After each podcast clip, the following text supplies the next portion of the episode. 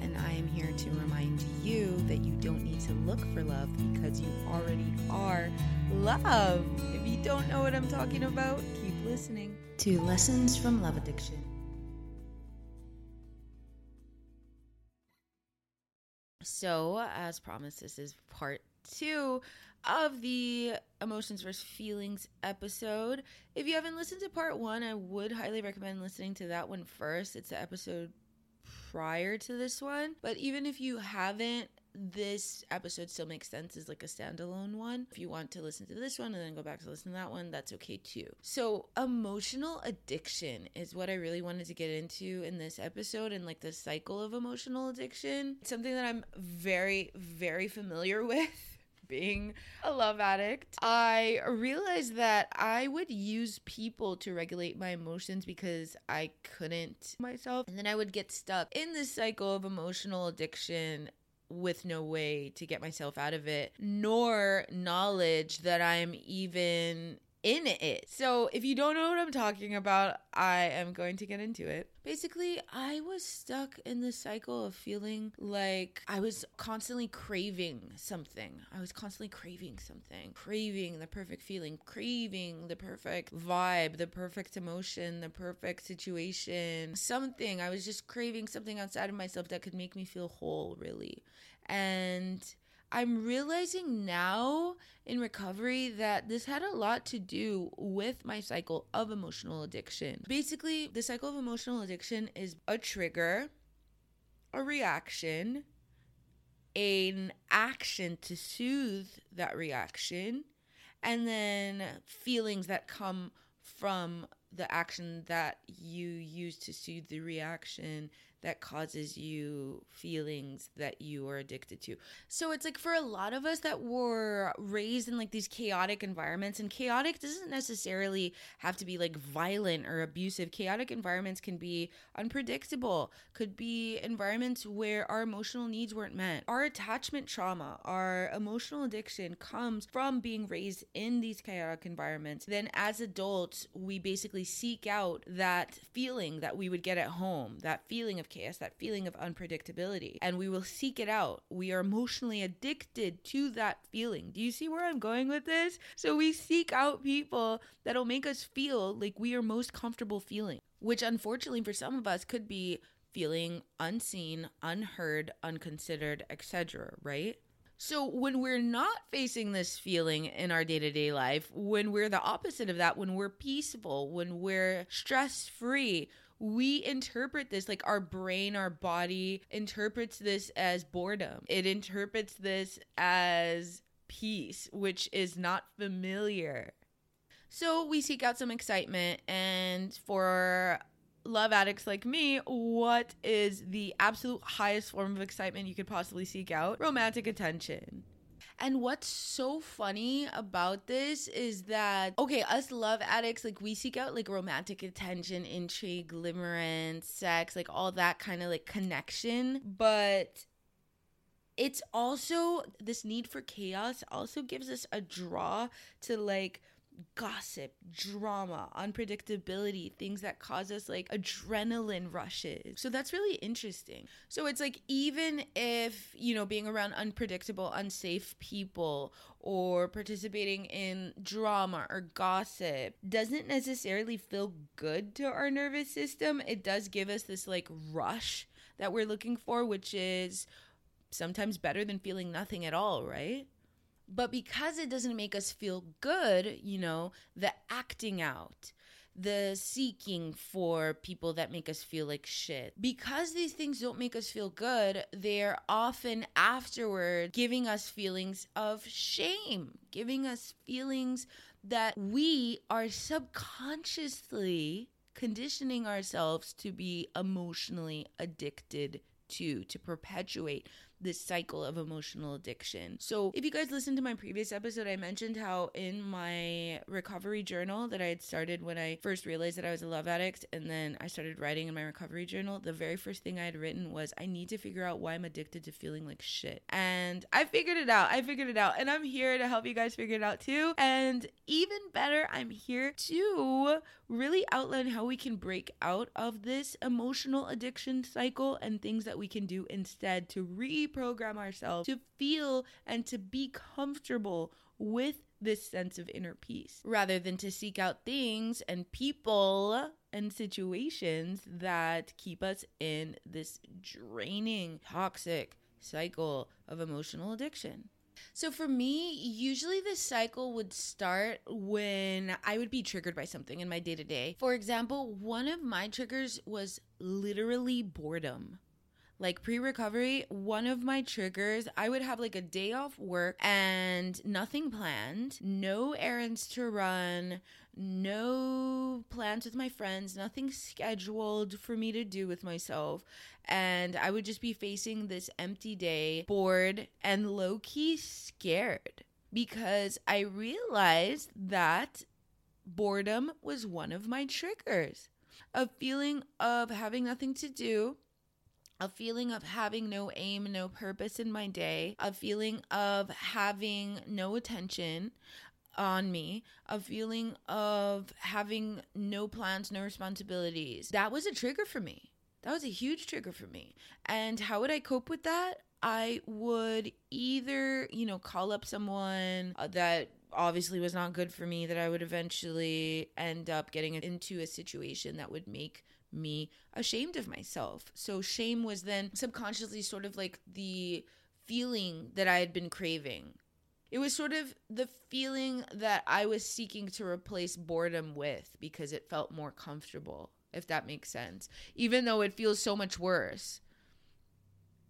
And it's funny because in recovery, like in finding new ways to react to my triggers, I got to know myself better and I can quite literally say that I'm never bored. There is always something to do because the more I get to know myself, the more I get to know what I like, what I don't like, what I like to do, what makes me happy, what doesn't. The more I spend time with myself, by myself, for myself, getting to know myself, the boredom has completely dissipated. Like I literally do not even remember the last time that I could honestly say that I was bored because there's always something to do. Even just sitting in silence is so interesting to me because in silence, I find so many answers to things that are plaguing me, or I can even discover things about myself. But anyway, that's like a that's a different episode. We're gonna get into that though, I promise. Like I'm gonna do an episode about things that specifically helped me get to know myself. And then another one of my triggers, for example, would be any sort of like criticism, any sort of disapproval would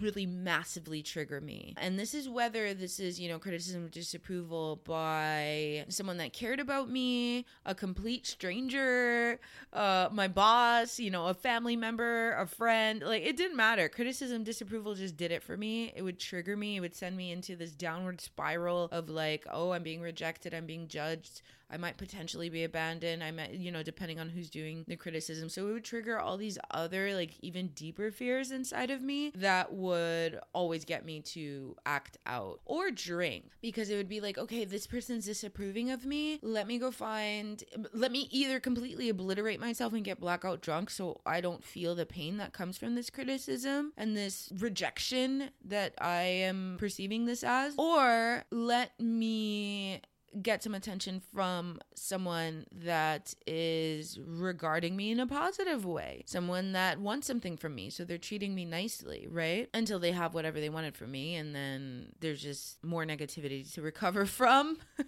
but anyway. But those are the things that would trigger me a lot. And then I also would tend to get triggered over time related things because I don't really have much family. Like both of my parents are dead. I don't have like a big extended family. It's really just me and my brother. So I get very triggered by like holidays like because christmas was like a really big deal growing up for example. Easter was a really big deal. I was raised greek orthodox so like my mom my mom was greek. She would like do this whole thing for easter and like paint the eggs and decorate and make special bread and cookies and we'd go to church and like do this whole thing. All of those things aren't like a thing anymore. So we don't do any of those things obviously because there's none of us left. There's only half of us left. So around these times, these specific holidays, I also get very triggered and I would react in these destructive ways. I would react by acting out. I would react by involving myself with people that didn't really care about me, just wanted to use me for my body or for my attention. I'd react by self-destructing, by shutting down, by dissociating, by isolating myself from people that actually had cared, abusing drugs, by abusing alcohol, by abusing my body. And then inevitably, you know, I would wake up the day after, sometimes somewhere that I didn't even know how the fuck I ended up there, and just be overcome by my feeling of choice, shame. And then the cycle would begin all over again. That was until I identified my triggers and I made an action plan and I avoided the people, places, and situations that would cause me to feel these feelings that were so uncomfortable for me that I wanted to run from, that I wanted to harm myself over. So it absolutely is possible to rewire our nervous system, to rethink these things that we are trying to run from, to reframe them in our minds, but it all starts with awareness. So what I would recommend is next time you're triggered, really notice the situation that you're in that caused this trigger, notice the feelings that have come up for you and write them down. So for example, if you're like me and you're triggered by criticism, what you can do is okay, so really notice your reaction to the situation, feel the sensation in your body, like locate where it is, because then that takes the pressure off of your thoughts and the stories that you're coming up with about the situation. And then even write down like what it is, like later, whenever you can, write down I was in this situation, you know, I was at work my coworker criticized how I did something. I felt embarrassed and I reacted by texting my ex, like whatever it is. And notice that how sometimes when you bring awareness to this pattern, you notice how nonsensical it is when you write it down like that. And then you can choose to like change your response, right? You can be like, okay, uh, I was criticized by my coworker. I felt embarrassed, so I went home and cuddled with my pet. You know, instead of texting my ex, for example. It's like this one small shift, this one small change, but it stops this chain reaction of events that will eventually lead you down the same exact path that you started in that cycle of emotional addiction. And it all starts with awareness. Awareness. And then once you notice, when you get triggered, you'll start noticing that even your triggers have a pattern. There are certain specific things that trigger each of us that are based on our past that you will notice we will encounter in situations in our day to day life that have nothing, obviously, that have nothing to do with our past, but our body remembers. So we're reacting in the same way to present situations as we did to situations that made us feel the same way as they did to things in our past. But that's keeping us stuck in this loop that is making us feel like shit and making us unhappy and inauthentic. So, when we bring awareness to these patterns, when we bring awareness to these triggers, and we choose to respond differently, consistently, this is maximizing our ability to cope with different stressors that we face in day to day life and will ultimately make our overall quality of life better because we are not resorting to things that we will have to recover from later. And it's fine. Of course, we're going to make mistakes. Of course, the very first time that something is brought to our awareness and we react differently, we're not going to react differently every single time that the same trigger is brought. Like the universe is going to test us over and over again to see if we've learned our lesson. And healing is not linear. So it's like we can make the same mistakes three times and then the fourth time we got it and we never make that mistake again. Or we can catch that one mistake, choose to react differently, and then that pattern's broken forever forever. Like it really depends on the person, it really depends on your intention, and it really depends on your will and how much you want to change these patterns. Because if you want to change these patterns, you can. And a lot of the time, our brain knows that as well. But it's like because we're used to reacting in these destructive ways, our brain wants to keep us in these same patterns. Our ego wants to keep us there because we have this like false sense of safety because we think that because we've been through this before, even though it's making us feel like shit and making our life horrible, we know how it's going to end up. So we have like this false sense of control. But the real sense of control comes from controlling our reactions to things that disrupt our internal equilibrium. And sometimes it's like just this tiny, small little thing that I'll do to disrupt this course of action that I know is going to get me into trouble. For example, when I'm triggered in my day to day and I really cannot get a grip on my emotions in that moment and I feel like I'm going to explode or I can't, for example, you know, tell this person off or remove myself from the situation or go meditate, sometimes I will literally just take three super deep breaths before reacting. And the other person, like, it might seem insane to them, but I don't really care. I'll take like three really deep breaths before reacting and like find my center. And then I realized that the sting, like the emotional charge from that trigger, has actually gone away without me having to do anything really more drastic than breathing. Also, another thing, and this could seem ridiculous, I don't realize sometimes that I can react to triggers in these really extreme ways simply because I am hungry.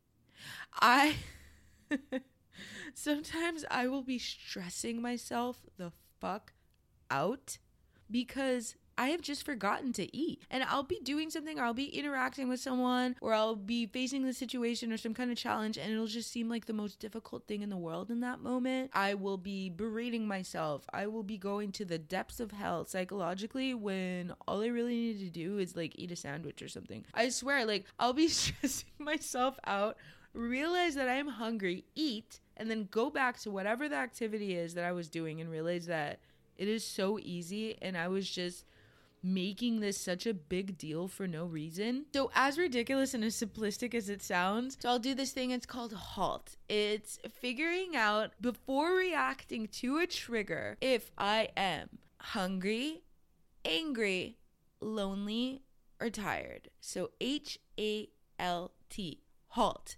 Once you're faced with a trigger, figure out wait, should I eat before reacting to this? Am I angry? Is this person trying to cross my boundaries? Should I express that? Am I lonely? Do I need to reach out for connection? Do I need to reach out to people that I love that care about me? Am I tired? Do I need to take a nap right now? Halt before reacting. H A L T saves you so much trouble. Trust me on that one. And then there is something called the vagus nerve in our body. And the vagus nerve's function is basically activating our nervous system's calming response after we have experienced an emotional upset, after like a stressful experience. Our vagus nerve calms our nervous system. So, by working with our vagus nerve and helping our body increase our stress tolerance, we can do things, for example, to stimulate it. If we do the thing where we take deep breaths in and out, we can exhale for longer that than we inhale and that stimulates our vagus nerve and makes us feel more calm so that's sort of like a hack physiologically uh laughing even just smiling. Uh, I know it sounds kind of dumb as well, but like when you feel upset, if you just smile or even laugh if you're alone because like you might look insane let's be honest if you do this in the middle of a conversation where someone's like upsetting you um you can just like smile or laugh that also stimulates and activates the vagus nerve and makes you feel calmer and also and this is something that I haven't tried but I want to try it cold therapy. So basically, if you submerge yourself into a really, really, really cold body of water, so like either you know you put a bunch of ice in your tub, or if you live somewhere that's really cold and you can submerge yourself into a natural icy bottle of a icy body of water, then what happens if you do this regularly, your body gets used to going back to baseline really quickly. Like from the really sh- the cold shock, the shock of cold to your system goes back to baseline really quickly. So when you're shocked, quote unquote in your day-to-day life like when your emotions have been really highly activated if you've engaged consistently in cold therapy your body's like used to going from like shock to baseline shock to baseline normally quicker faster. So that's something that i want to try as well. It seems really interesting and definitely could be useful. And apparently you see results from this uh, to your nervous system after doing this consistently just for one week so definitely worth a try if you can do that. And if you can't do it with your like entire body, it also works apparently if you submerge just your hands into ice water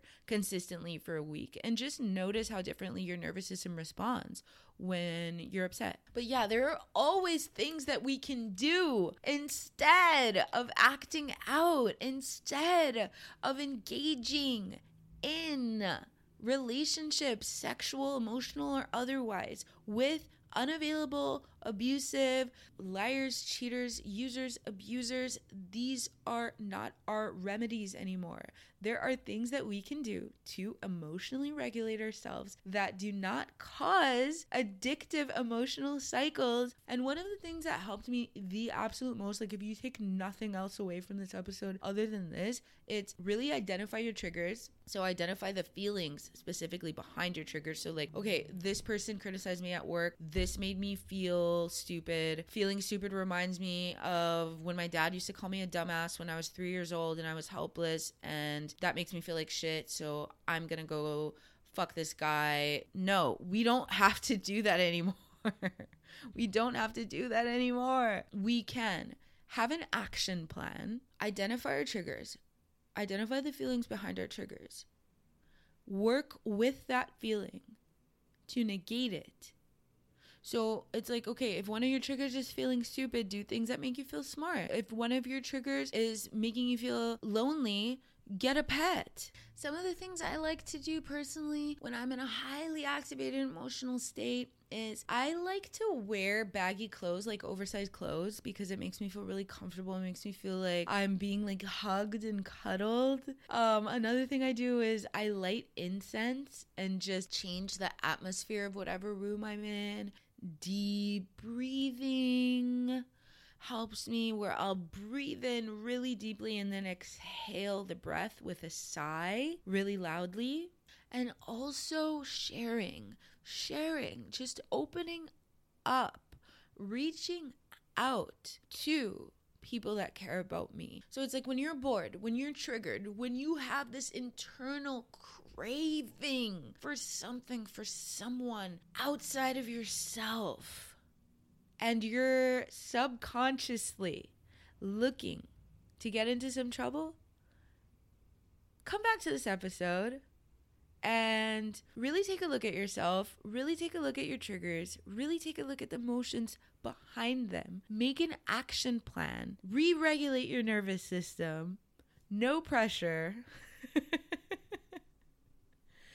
And I promise you, once you start responding differently to things in your day to day, that's how you start changing your whole entire life because we have no power over what triggers us, right? We have no power over how other people treat us, how other people speak to us, how anything happens outside of ourselves. The only power that we have lies in our reactions. So we need to become aware of our emotions because that's where our power lies.